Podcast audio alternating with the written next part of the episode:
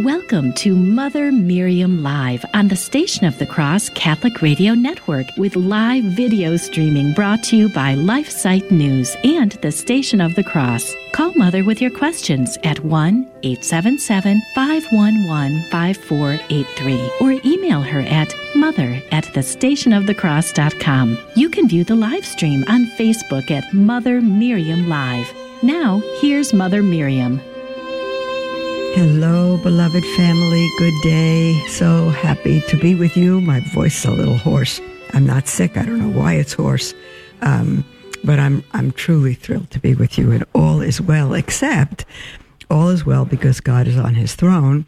But I know you know many of you are keeping up to date on the situation with Bishop Strickland and the news that Pope Francis in the Vatican is going to ask him to resign. One of the bishops and the papal nuncio here in the United States apparently are going to confront him and ask him to resign. There's no basis for it whatsoever. He's a good, good bishop. He will not resign because he would be resigning under for no reason. And so we ask you to pray for him. Truth is being attacked by the enemy. We are nearing, I don't know, the end times. We're in them. The end times actually began when our Lord was on the cross. But they are speeding up, and the enemy is getting nervous, and he's trying to shut down every bit of truth. He began by trying to shut down the truth and asking Eve, if God really said that you shouldn't eat from that tree, come on, he doesn't want you to be like him. Did he really say that? And he's never stopped questioning, tempting people to question God, to question his existence, to question truth, and the evil in this world that is run by the prince of the power of the air, who is Satan, and multiplying by the hour. We're living in tremendous darkness. If you're not aware of it, dear ones, perhaps you're in a little bit of bliss in middle America somewhere, but you need to be aware of it, and you need to proclaim the truth. If a Catholic remains silent, like a great deal of our bishops, if not most of them are, you are greatly accountable to God. You are not given the faith, and you are not ordained to keep silent, but to spread the truth and the gospel to every single creature.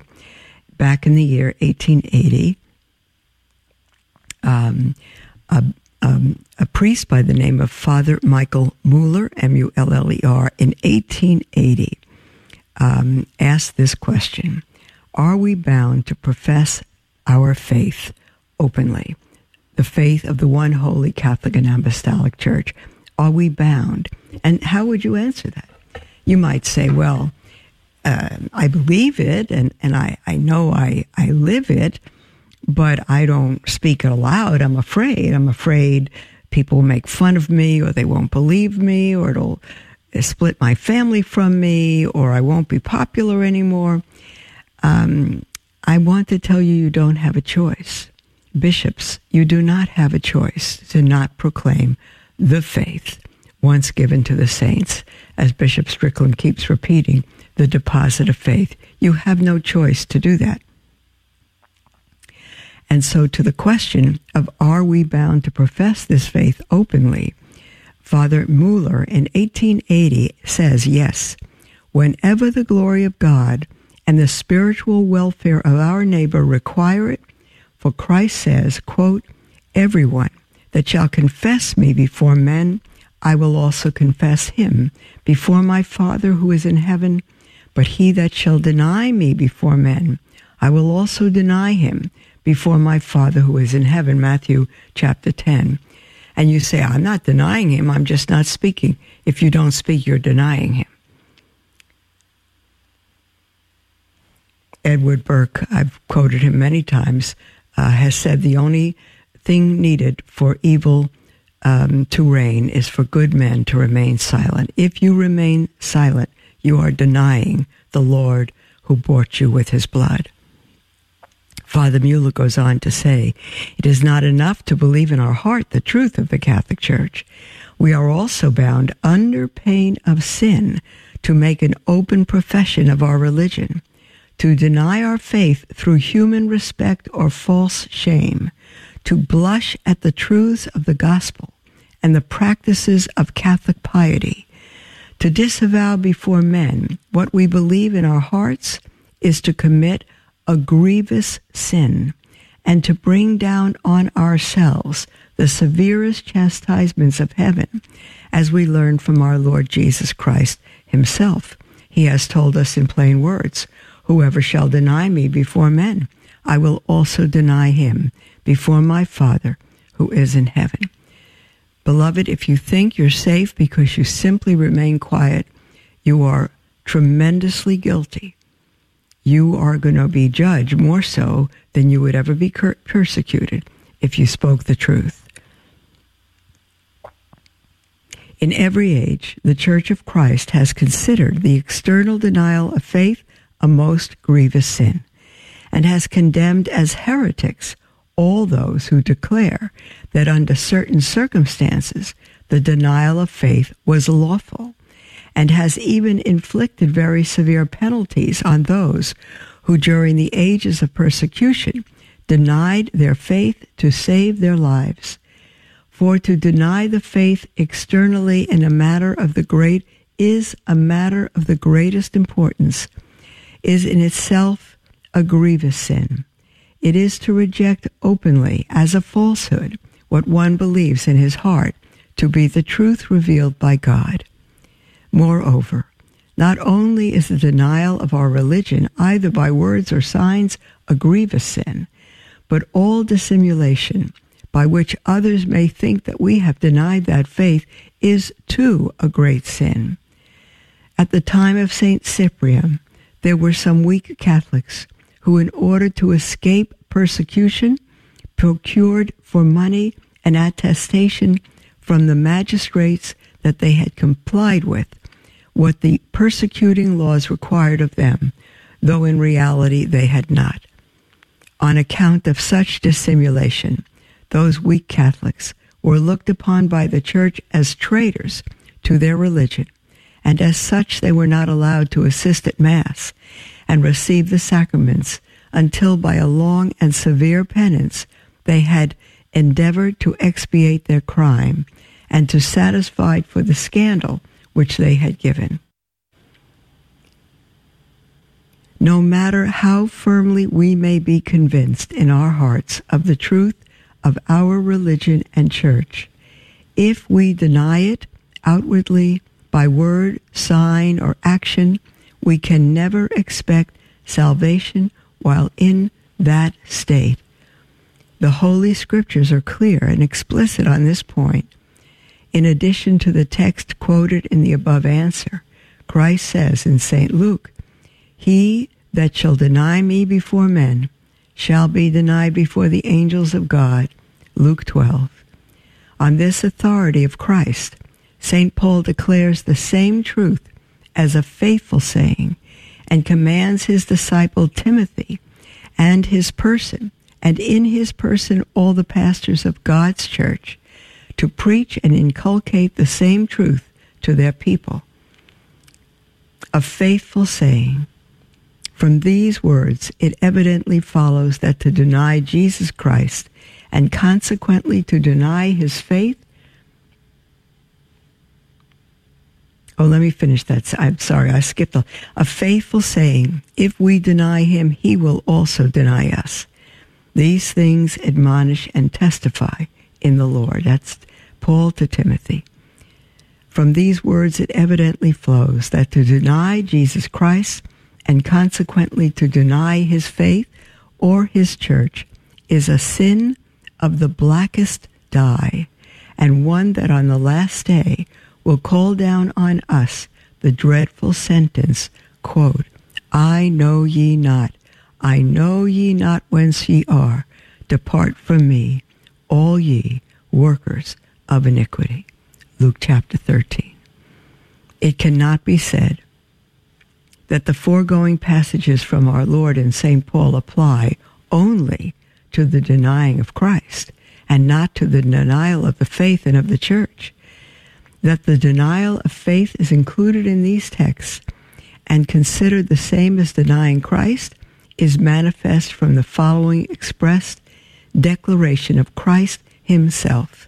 Quote, from Mark chapter 8, "He that shall be ashamed of me and my words in this adulterous and sinful generation, the Son of Man also will be ashamed of him when he shall come in the glory of his Father with the holy angels." End quote, from our Lord.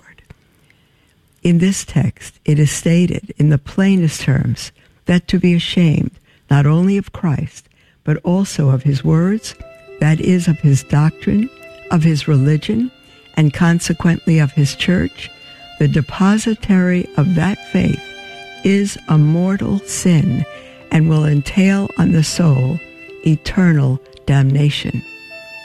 But if to be ashamed of Christ and his faith will damn the soul, how much more the denying of Christ and his faith? Nothing, therefore, should ever induce us to be guilty of so base a crime as the betrayal of our faith. We must always be ready to lay down our lives sooner than to deny the faith of the Catholic Church. Beloved, there's the music for our first break. We'll be right back to continue this after the break and take your calls after the second break.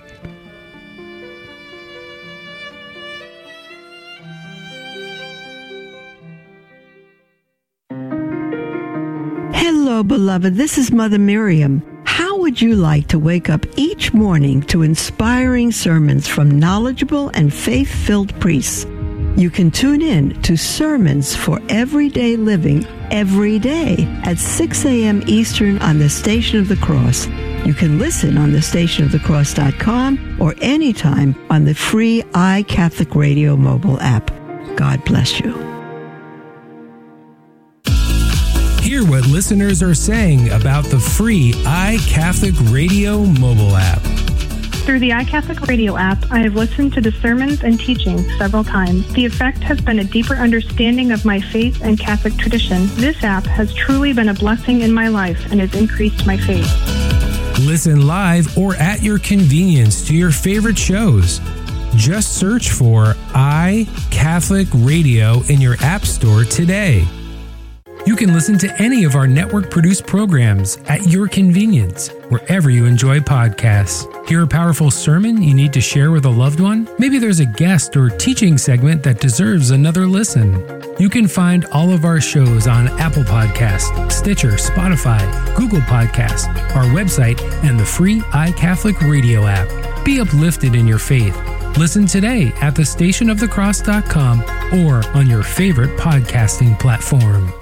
Hi, I'm Debbie Giorgiani. And I'm Adam Bly. Join us for the Spirit World on the Station of the Cross. If we're really going to suffer, we really need to suffer here when we're in the church militant phase, right? The most difficult part for the poor soul is that they had some amount of that beatific vision in their judgment. They know they're going to get back to God, but then they're separated from God. So that's kind of the worst part because that's a spiritual suffering. The Spirit World, every Saturday at 11 a.m., right here on the Station of the Cross.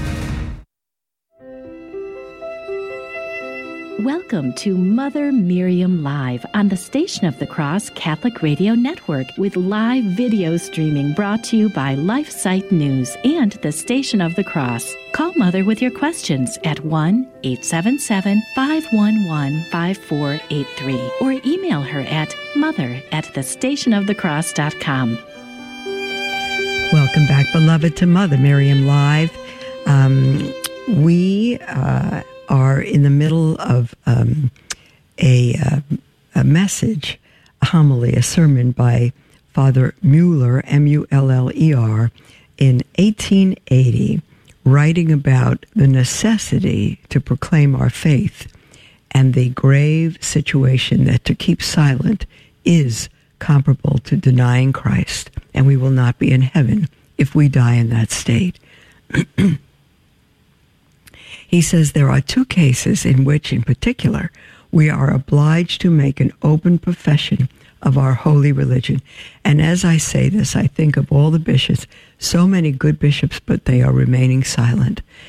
And dear bishops, can you imagine where we'd be if the first bishops remained silent, of whom you are their successors of the apostles?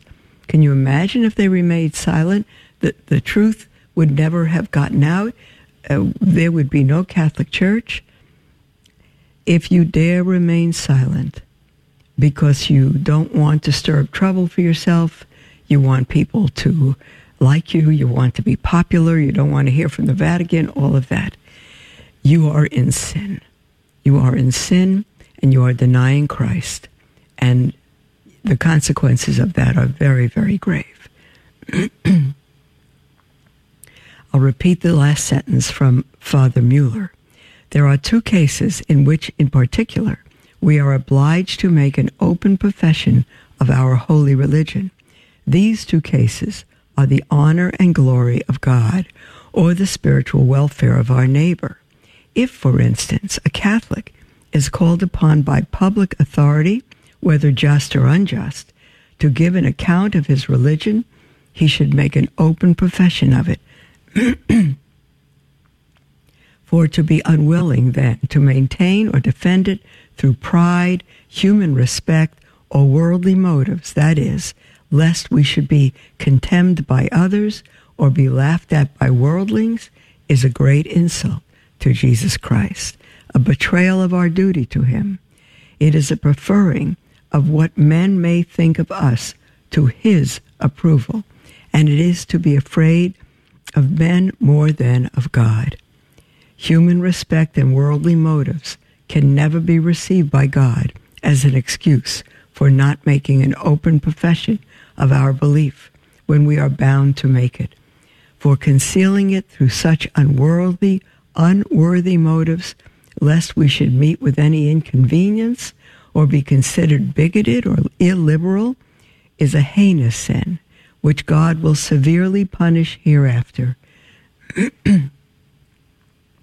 To be silent when we are bound to speak out and declare our belief is no less than to be ashamed of the faith of Christ and of the faith of our church, and is sacrificing our duty to God to what others may say or think of us.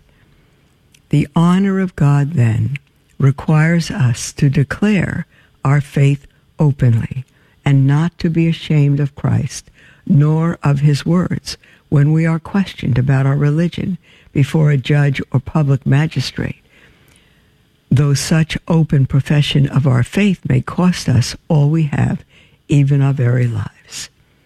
Hence, all the holy martyrs, when examined before their persecuting judges, openly confessed their faith in Christ, and rejoiced with the apostle to suffer for his name. They suffered death itself in the midst of the most cruel torments, rather than do the smallest thing contrary to their holy faith, or even anything that had the appearance of being contrary to faith. Neither their parents, nor friends, nor love for their country could prevail upon them to deny their religion. On those occasions, they addressed their friends in words like these: "Farewell, dear friends, we now must part. For God I die with willing heart. I see sad tears bedim your eye. Weep not for me. 'Tis sweet to live, more sweet to die. Weep not for me, fond hearts, farewell. Soon shall our grief be o'er. In heaven we'll meet once more. Farewell, dear land, that gave me birth, my home, the dearest spot on earth. Kind friends, bear home my parting sigh, for God to live is sweet, more blessed to die. Farewell, green hills, bright skies, farewell.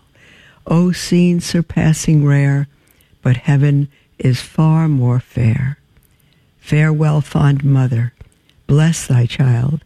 Farewell, dear father, good and mild, rejoice with me, repress each sigh, and pray that I may falter not, may bravely die. Farewell, fond hearts, farewell, farewell.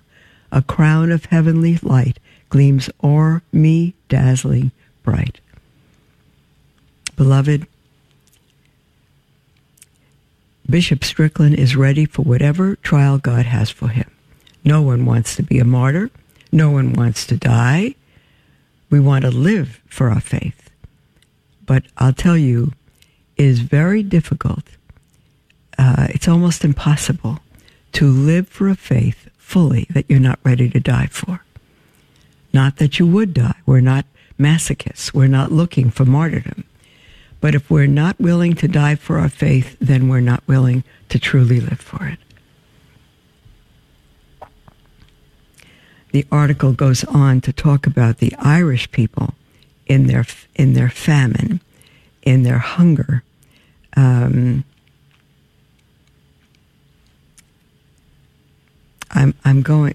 skipping down to see if I can jump in another place, and there's so much here.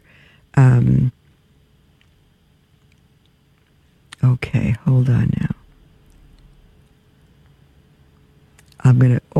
I skipped the entire section of the famine in Ireland that took many, many lives, and where parents gave their life for their children. I'm going to continue now. When our neighbor's spiritual welfare requires it, we should, too, make open profession of our religion. If, for instance, another is in danger of denying his faith, unless he is publicly encouraged or instructed. Or again, when we hear wicked men railing against the gospel or ridiculing the truths of our religion, and at the same time have well-grounded hopes that by defending those sacred truths, we shall check the impiety and railing of these unbelievers and prevent others who are present from being hurt by these impious attacks on religion, it becomes then a duty to profess openly our esteem and veneration for the gospel truths, for the edification of our neighbor, and the honor of God require us to do so. During the French Revolution, a good Catholic Vendean named Ripoche was taken prisoner by the infidel soldiers, part of the Vendeans, one of the most glorious victories in history. They brought him to a place where a large cross had been erected and said to him, "You have been taken with arms in your hands. Your life is forfeited. See, yonder is the cottage in which you were born. Your father is there waiting for you. Now your life will be spared, but on one condition." The good soldier cast a look at his cottage. He thought of his aged father. He thought of his pleasant home. His brave heart was wrung with emotion, and the blinding tears rolled down his cheeks. "Tell me," he said, "what must I do?" One of the infidel soldiers gave him an axe. "Here," said he, "take this axe and cut down that cross, and you shall be set at liberty." The Catholic soldier took the axe and deliberately walked over to the cross. His fellow prisoners turned away their eyes. They were filled with grief at the thought that one of their number was about to abjure his God, deny his holy faith. Ripoche, maybe it's Ripoche, stood at the foot of the cross. He looked around it with a brave and dauntless air, and brandishing the ponderous battle axe over his head, he cried out in a loud voice, "Death to the wretch that dares insult the cross of Jesus Christ. I shall defend it from dishonor as long as there is strength in this arm or life blood in this heart." End quote. With flushed face and flashing eyes, the noble soldier brandished his terrible weapon with such force that no one dared approach him. At last, the bloodthirsty soldiers transfixed him with their bayonets, and the brave, noble Catholic, bleeding at every pore, threw his dying arms around the cross and defended it to his last breath.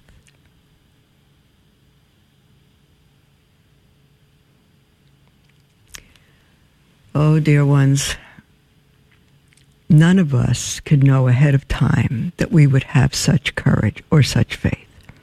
God gives faith, gives grace in time of need. Peter is the one who said, "The wall forsake you, I will not." And Peter is the one who forsook him. We could say, no, Lord, I'll die for you. But I'm going to give you a little hint. If you're afraid to live for him, you will never die for him.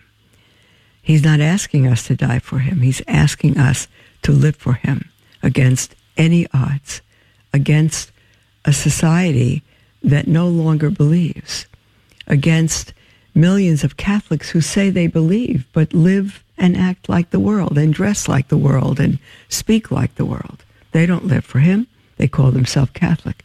They don't live for God. They live for the world. They're in the world and of it. Beloved, I don't know how much time we have, but I've said it before. It's time to begin to live our faith, to be silent no more, to dress modestly like Catholics. That includes men. Men, no more shorts, no more thongs. Dress like a man. No more bare chests, no more T-shirts. Dress like a man. Women, be modest. Long skirts, nothing low cut. Sleeves not above your elbows. Nothing tight, nothing sheer. Dress like ladies who profess the King of Kings as their God. Be honest in your dealings. Don't go to stores on Sunday. They should not be open. And as long as we continue to shop in them or eat in them, there's no reason to close. Start behaving like Catholics in the world, in your speech, in your activities, in what you do and in what you fail to do. Let us, again, like the first century Christians, be witnesses to Christ in the world. It won't take very much to be countercultural in our day. There's the music for our half-hour break, beloved. Feel free to call in or email with anything on your heart. Toll free, 1-877-511-5483. Act of Consecration to St. Michael the Archangel. In the name of the Father, and of the Son, and of the Holy Spirit. Amen.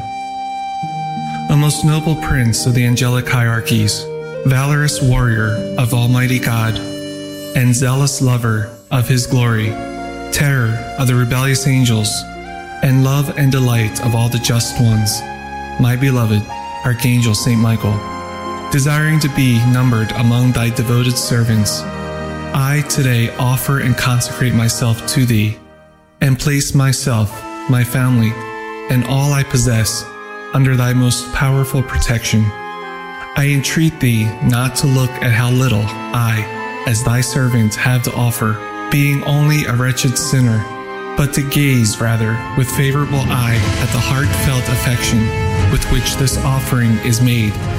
And remember that if from this day onward I am under thy patronage, thou must during all my life assist me and procure for me the pardon of my many grievous offenses and sins, the grace to love with all my heart my God, my dear Savior Jesus, and my sweet Mother Mary, and obtain for me all the help necessary to arrive to my crown of glory.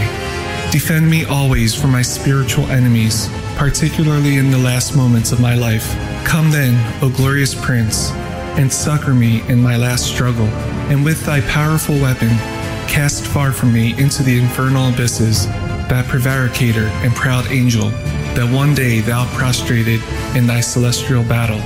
Saint Michael, defend us in our daily battle, so that we may not perish in the last judgment. Amen. In the name of the Father, and of the Son, and of the Holy Spirit. Amen.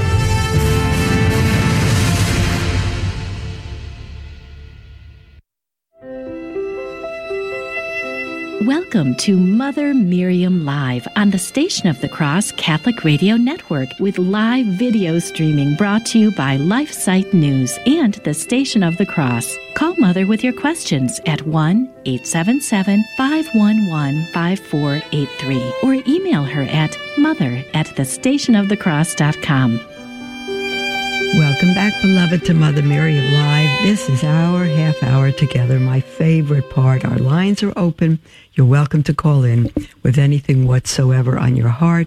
Toll free, 1-877-511-5483 or email at mother@thestationofthecross.com. We have an email from Rosarito who says, I attend a very small Novus Ordo Mass where I help with the distribution of the blood of Christ. The bishop insists that this be done. Am I committing a sin by doing this? You're not committing a sin, Rosarito, because the church allows it, but I would want to counsel you not to do such a thing. No one, even though the bishop insists, I say shame on that bishop, he doesn't insist that you do it. He insists that it be done, that communion be distributed in both kinds. But no one can order you to distribute communion through the host or through the precious blood. No one can order you to do that. If a priest or a bishop orders you, they're outside of their power, and you do not have to obey them. You obey them. You obey authority in what is pertains to their legitimate authority. I would want to urge you not to do that. No one but the hands of a consecrated priest should ever touch our Lord in the Eucharist, either by the host or by the precious blood. I know you're not touching the precious blood, you're holding the chalice, but that is only for a priest to do, not even a deacon. So, Rosarito, I would say you're not committing sin, but I would want to urge you not to do that. If every lay person and deacon refuses to distribute communion, it'll be up to the priests, which God has left it up to them, to no one else. We have an email from Eileen who says, Dear Mother, my husband and I are both retired. We have one grown son, no grandchildren. What is my role at this point in life? Thank you, Eileen. Well, I would say that hopefully you and your husband could find a mission together. You have the gifts of the Holy Spirit, both of you. I'm assuming you're Catholic, and you've received the sacraments, and you're faithful. I would pray a novena to Our Lady and ask her what she would have you to do to live your gifts fully, either to bring the gospel to those who don't have it, maybe help a single mother who her children do not have grandparents. You could be grandparents to a single mother and her children. You could help at nursing homes. You could help with unwed mothers' houses, maybe with maybe your husband can be a guide to young boys without a father. Many, many things you can do, but not to just sit and do nothing. Live your life for God, for spreading the gospel, and for helping in those ways where God has led your hearts. And again, hopefully together. And if not, you could serve God in different ministries. So I would pray that novena. You could pray it to St. Joseph the Worker. That would be perfect. And a 9-day novena to St. Joseph the Worker and ask him what he would have you and your husband do. And pray it together with your husband. We have an email from Melissa who says, Hello, Mother Miriam. I hope you're doing well. I am, Melissa. Thank you. She says, I've not yet taken the steps to convert to Catholicism, but want to very much. The only thing holding me back is my family. When I met my husband, I did not think about God much. I was not an atheist. I believed, but I never prayed or thought about God. I was not raised in a Christian home. I was raised in a very broken and dysfunctional home. My husband loved God, and his love for God rubbed off on me. His family is Baptist, but they do not attend church. They feel they do not have to. They love God and trust him with all their heart. They have very strong faith. I admire their faith. I adore my husband and his parents. His parents have been like parents to me. I have no relationship with my own. My husband and his family have helped bring me closer to God, taught me about Jesus, encouraged prayer. I was also baptized. I am forever thankful for that. However, I have been drawn to the Catholic faith. Even as a child, I felt drawn to it, even though I did not understand it. My husband and I have two young sons, ages 5 and 3. After becoming a mother myself, I felt lost and saddened because I did not have a mother of my own to go to for guidance. Our Blessed Mother drew me to the faith. After reading and realizing I have a mother in heaven, I became so comforted. I thought about what a beautiful gift our Lord has given us. I began praying the rosary daily. I have never felt so close to Jesus before in my life, and it has been a tremendous blessing. My life has changed. For the past year, I have felt a strong desire to join RCIA, and for those of you who don't know what that is, it is the rite of Christian initiation for adults, and convert to Catholicism. My husband is supportive. Wow. My husband is supportive of my decision, but does not understand it and will not attend a Mass with me, and is not comfortable with our sons going to Mass because of the scandals that have gone on in the church. But recently he told me he is okay with me teaching our sons the Baltimore Catechism, if that is what I truly want to do. I homeschool them. This is remarkable on the part of your husband. I am praying every day that my husband's heart opens up to Catholicism more. It's opened up hugely, that he's not stopping you from becoming Catholic, and that he's going to allow you to teach your children the Baltimore Catechism, no less. That's huge. She says, I do not press the issue. The more I explain things to him and clear up things, he grew up hearing about Catholicism. He has become less and less freaked out by it. That's beautiful. And I'm holding out hope that soon he will give Mass a chance. Very, very wonderful. She says, I recently told my in-laws, and their reaction was not good. They told me they were disappointed. Of course they were. I think your husband should have told them, or the two of you should have spoke with them together. They told me they were disappointed, that I was confused and misguided. They told me I am making my relationship with Jesus more difficult and complicated than it needs to be. Well, I tell them in return that their relationship with Jesus is only sparse because they refuse to go to church, which the scriptures tell us to not forsake the assembling of ourselves together. And they do not go to church. They are not part of the gathering of the body of Christ, which is also against scripture. She says, they told me my love for Mary was not biblical. It is, sweetheart. It is biblical. And said it was unnecessary, and I was wanting Mary to be more than she is because I have mom issues.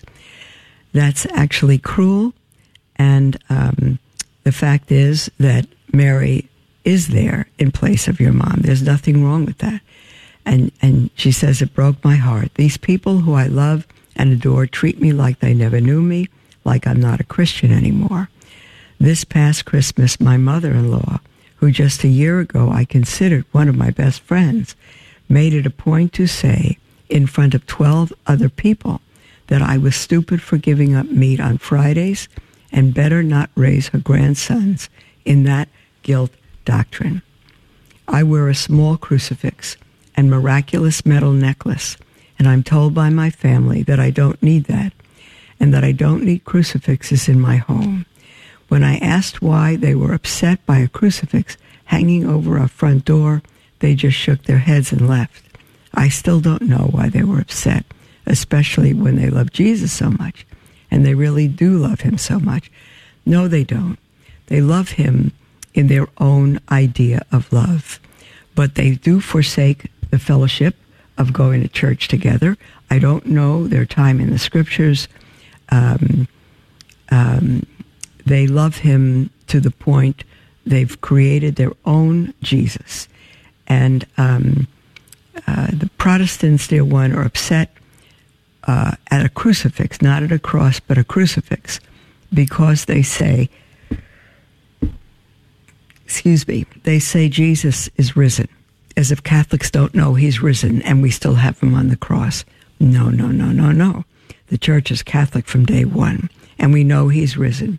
But when we see him on the cross, we know we're reminded over and over again of his love for us. Melissa says, we're a very tight-knit family, and this has drawn a wedge between my son-in-laws and I, son-in-law's family and I. I worry that's putting stress on my husband. Of course it is. I don't know what to do. I want to go through with converting, but I do not want to hurt my family. But I also don't want to hurt God. I know converting is the right thing to do. I was just wondering if you could give some advice for those of us who have a family that disapproves, or what I should do in my situation. I apologize for the long message. If you read this, thank you for taking the time to do so. Thank you for your comforting words. I've been listening for a few months now. God bless you, Melissa. Melissa, dear, you go ahead and enter the church, because you will be hurting God if you don't. Don't you let any human being, no matter their faith or lack of it, stop you from coming into the church God established and the only place through which we can be saved. You come into the church. Hopefully, your husband will come with you when you enter the church. Not come with you entering the church, but be with you that night as you enter. I pray so. But don't let anything stop you from coming into the church. I would say, when your in-laws are over, don't talk about it. Just don't talk. Don't keep silent. You can let them know you're Catholic now, and they're not going to dissuade you. And they're talking about misconceptions, and they don't know the faith. And your husband needs to say to them, Mom, Dad, I know you don't agree, but I ask you to not criticize Melissa. She is my wife. I know what she's done. I've given her the freedom to love God as she loves him and believe as she believes, and I don't want to harass her. I ask you not to do that. Your husband needs to be a man and live up to that. So, Melissa, you go enter the church. I hope you have a sponsor, and hopefully your husband will come with you for that, even your children. And just let your in-laws know that this is what you needed to do before God, and your husband needs to tell them that he has given you the freedom from his end to love God as God has drawn you to him. They're going to fight every step of the way, Melissa. Don't worry about it. Don't try to please them. Pleasing God is more important. And once you are Catholic, the graces that can pour out, God can pour out through you to your family, are innumerable. So go ahead, sweetheart. Enter the church and let your husband support you in that. And don't fight with your in-laws. You don't even have to tell them. You can. Doesn't matter. Whatever you think is fine. But what you can do, and your husband can do, is ask them not to come against you or criticize the Catholic faith in front of your children. You've got to make that an absolute, otherwise they cannot come to visit. We'll be right back.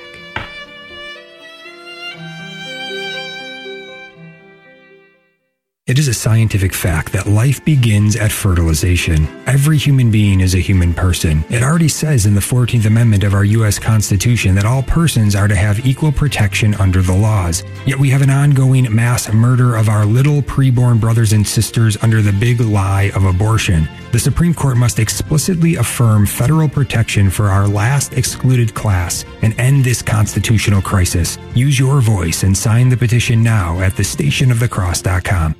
Did you know that an unwanted car or truck can make a great gift? When the time comes to purchase a new one, consider donating your old car or truck to the Station of the Cross. We have a quick and simple way for you to get rid of your unwanted vehicle while supporting the solid Catholic programming you love listening to on your radio, online, and through your mobile devices. Whether they run or not, we accept cars, trucks, RVs, boats, and motorcycles. It's a great opportunity for you to give more than you might normally be able to. At the same time, you'll be clearing out space in your garage or driveway, ridding yourself of an unwanted vehicle. Just visit us online at thestationofthecross.com or call 1-866-628-CARS, 1-866-628-2277. May God bless you for your generosity in support of Catholic Radio. The Station of the Cross Catholic Media Network is dedicated to answering the critical need of access to quality, consistent, professional, and proven Catholic programming. We cannot rely on other media outlets to properly represent our Church. Catholic Radio reaches Catholics, non-Catholic Christians, and non-believers alike. As a nonprofit lay organization financially independent of your diocese, our apostolate is listener-supported.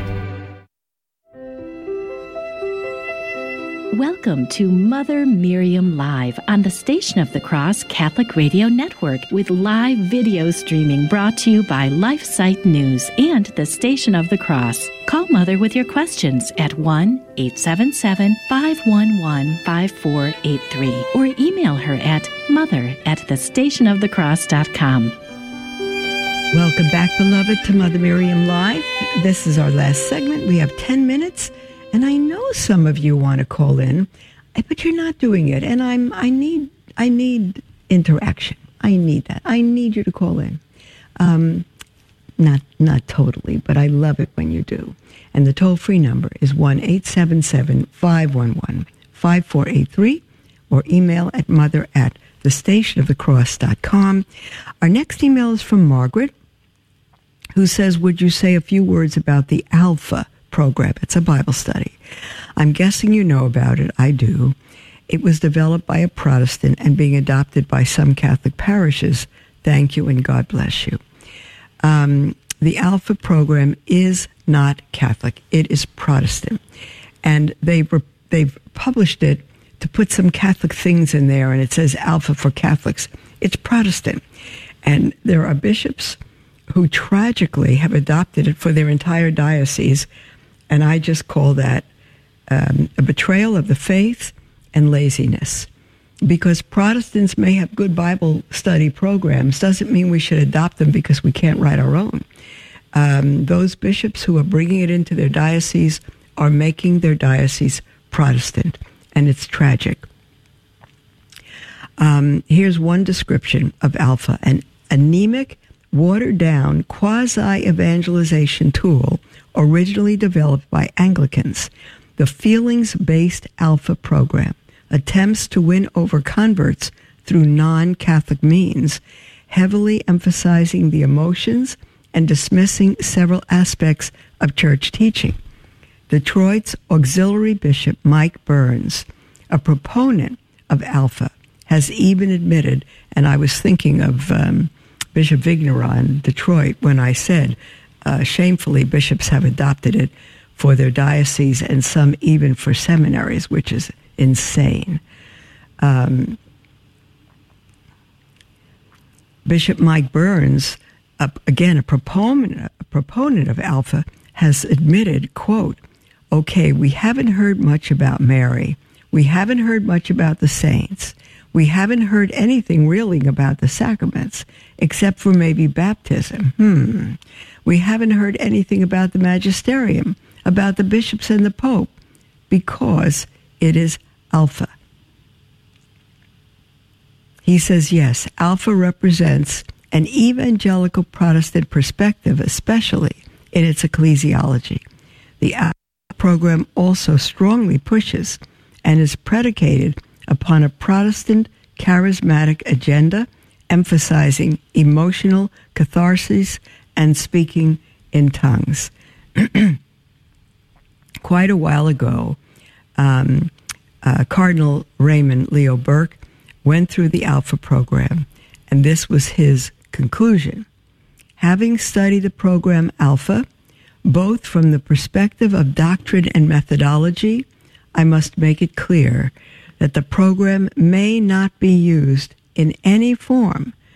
While, like so many similar programs, Alpha may seem to offer a more attractive and effective form of evangelization and catechesis, it does not have the doctrinal and methodological foundations required for the teaching of the Catholic faith. There's so many things against Alpha. Here's another quote. Although parishes are hoping that Alpha will help teach the faith and stem the hemorrhaging of Catholics from the faith, it is watered down. Its watered down, Protestantized program is unlikely to do so. Rather than leading people into the depths of Catholic understanding, it is a primer to lead people into Protestant denominations. As long as the hierarchy embraces these programs and ignores the rich catechesis available, the bleeding will continue.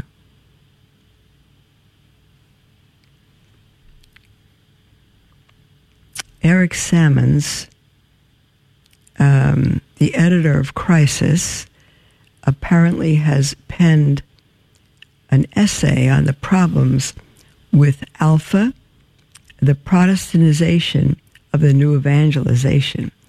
And it's too much for me to read right now, but it's very, very poor. And if you adopt Alpha, you're going to be making your Bible study, your family, your friends, wherever you gather and use Alpha, you're going to be making them Protestant. Okay, let me see what's next here. We have an email from Daniel. Daniel says, I have not been to confession in over 30 years and have to admit it's a bit of a daunting task, but it's something I set out to do. In preparation, I've been trying to pray the rosary on a daily basis and slowly incorporating more and more prayers into my routine and extending my sessions. I also compiled a list of all my sins to ensure that I make a thorough and complete confession. For returning Catholics like myself, who haven't been to confession in what seems like forever, what else do you recommend doing in order to prepare? Well, dear one, the greatest preparation is your heart, to bring it before God and tell him even before the confessional how sorry you are and how grateful you are for the grace that has kept you and that wants to make you right again with him. That's what you need to do. Just be sincere in your heart, and don't worry, there's nothing you're going to tell the priest that he hasn't heard before. So go before the priest. When you go before the priest, beloved, when the priest says, I absolve you, it is not the priest saying that. It is Jesus saying it. We are confessing our sins to God. Only God can forgive sins, but he forgives them through the priest of his Catholic Church. And so when we say the sins, when we repeat the sins that we've committed, in that confessional, we're talking to God. And it is our Lord, through the priest, through the instrumentality of the human priest, who says, I absolve you. And when he says, I absolve you, he also makes the sign of the cross, and it is Christ saying, I absolve you through that priest, and you are absolved, you are forgiven by Christ. Just as at the Mass, when the priest says, when the priest holds up bread and water and wheat, just mere bread, but he pronounces the words over that bread, this is my body, bread becomes his body, just as it did at the Last Supper. He creates by his word, but it's not the priest. It is Jesus who says, this is my body. He says it through the instrumentality of the priest, and through the priest he says, this is my blood, and wine becomes his blood. And the same thing when he says in the confessional, I absolve you. You are absolved. It is Jesus saying it. You are forgiven. Jesus speaks through the priest, and you are absolutely forbidden. You are absolutely forgiven, absolutely forgiven. And then the penance, Daniel, is not in order for you to be forgiven. The penance is to repair the damage of your sins, to make reparation. It's necessary that you do that, not in order to be forgiven, but because you have been forgiven. God bless all of you, and we'll be with you tomorrow, God willing. God bless you.